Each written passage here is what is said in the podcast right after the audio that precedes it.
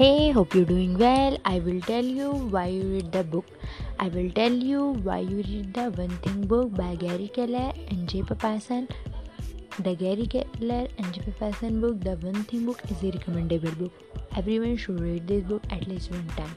This is the third part of the book, The One Thing book. You may like this book summary and it will be useful for you anyone who don't have a time to read the full book can listen this short book summary. The book tells us you can plan a thing what to do when to do and how to do. Then do it according to your plan. Planning is also an important part of your success. Mastering is a journey. You start learning a new skill make a habit to do it and when you continuously do it for at least 5 years then you are master in that particular work. Next the author say that live a life with purpose and purity. A successful person live a life with purpose and purity that make it successful.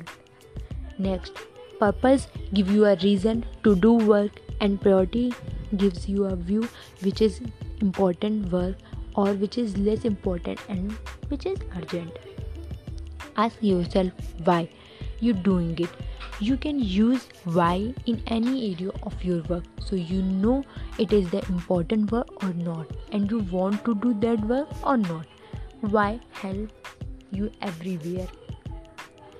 Next for a successful life you use purpose priority mastering and time blocking and do one thing at a time which gives you effectiveness and efficiency and say by doing it all other work will be unnecessary or became easier.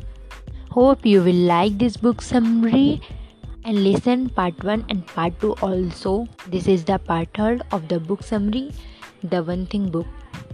You can also check out my other podcast episodes.